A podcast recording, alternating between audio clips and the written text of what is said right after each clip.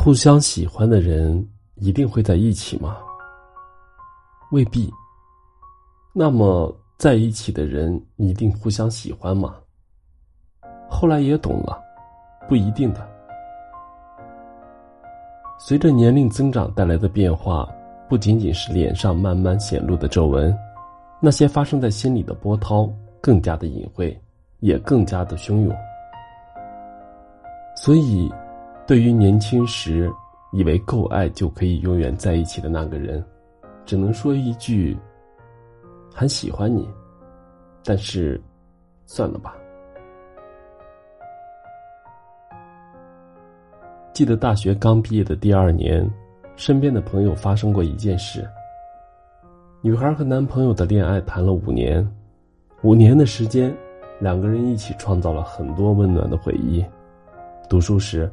放学一起吃饭散步，上班后周末一起买菜，一起收拾小家，快乐的时候恨不得告诉全世界他们有多爱对方。可五年的时间，也足够发生许多的摩擦和矛盾，比如争吵的原因从“你为什么没有回我的信息”这样的小事情，变成了“你到底打算什么时候和我结婚”，比如。最开始吵架的时候说的是“我再也不想理你了”，这种明显带着情绪的气话，不知道为什么后来却一次又一次无力的说出了“我真的已经失望了”。两个人最后说分手的时候，语气都是精疲力竭后的冷静。还有爱吗？有的，但是不足以支撑两个人继续走下去了。所以只能说一句：算了。算了的意思是，我接受我们没有以后了。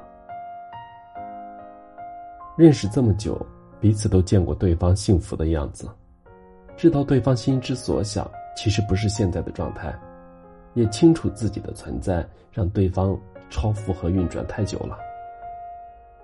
所以，其实经历过深思熟虑之后说出来的那一句。算了，不是被动的妥协，而是主动的放下。如果两个人在一起不能够获得比一个人的生活更多的意义，那么分开才是更理智的选择。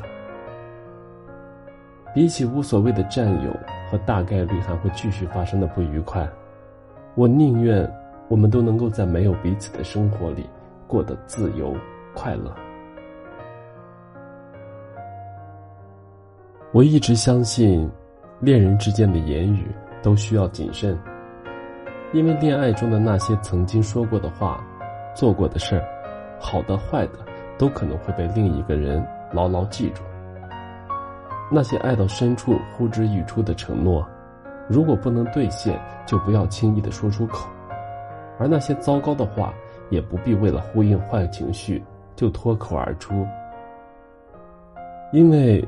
恋爱里创造的伤害，可能会像烙铁一样留在两个人的心底，滚烫又疼痛。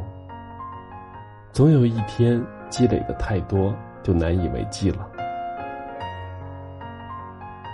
我不要你死于一事无成里，作者在给女儿的信里写过这样一段话：痛失亲人对任何人来说都是最难忍受的痛苦之一，但是失去所爱的人。是生活的一部分，是我们成长路上的一部分，没有人可以例外。但我仍然希望失去这种事情，你能够少经历一些，在能爱的时候好好爱，别为了没有做过的事情而感到遗憾，在决定分开了之后，也别为曾经做过的事情感到后悔。该抓紧的手不要轻易的放开，该说的再见。也没有必要迟疑。如果事与愿违，那就相信一切都是另有安排吧。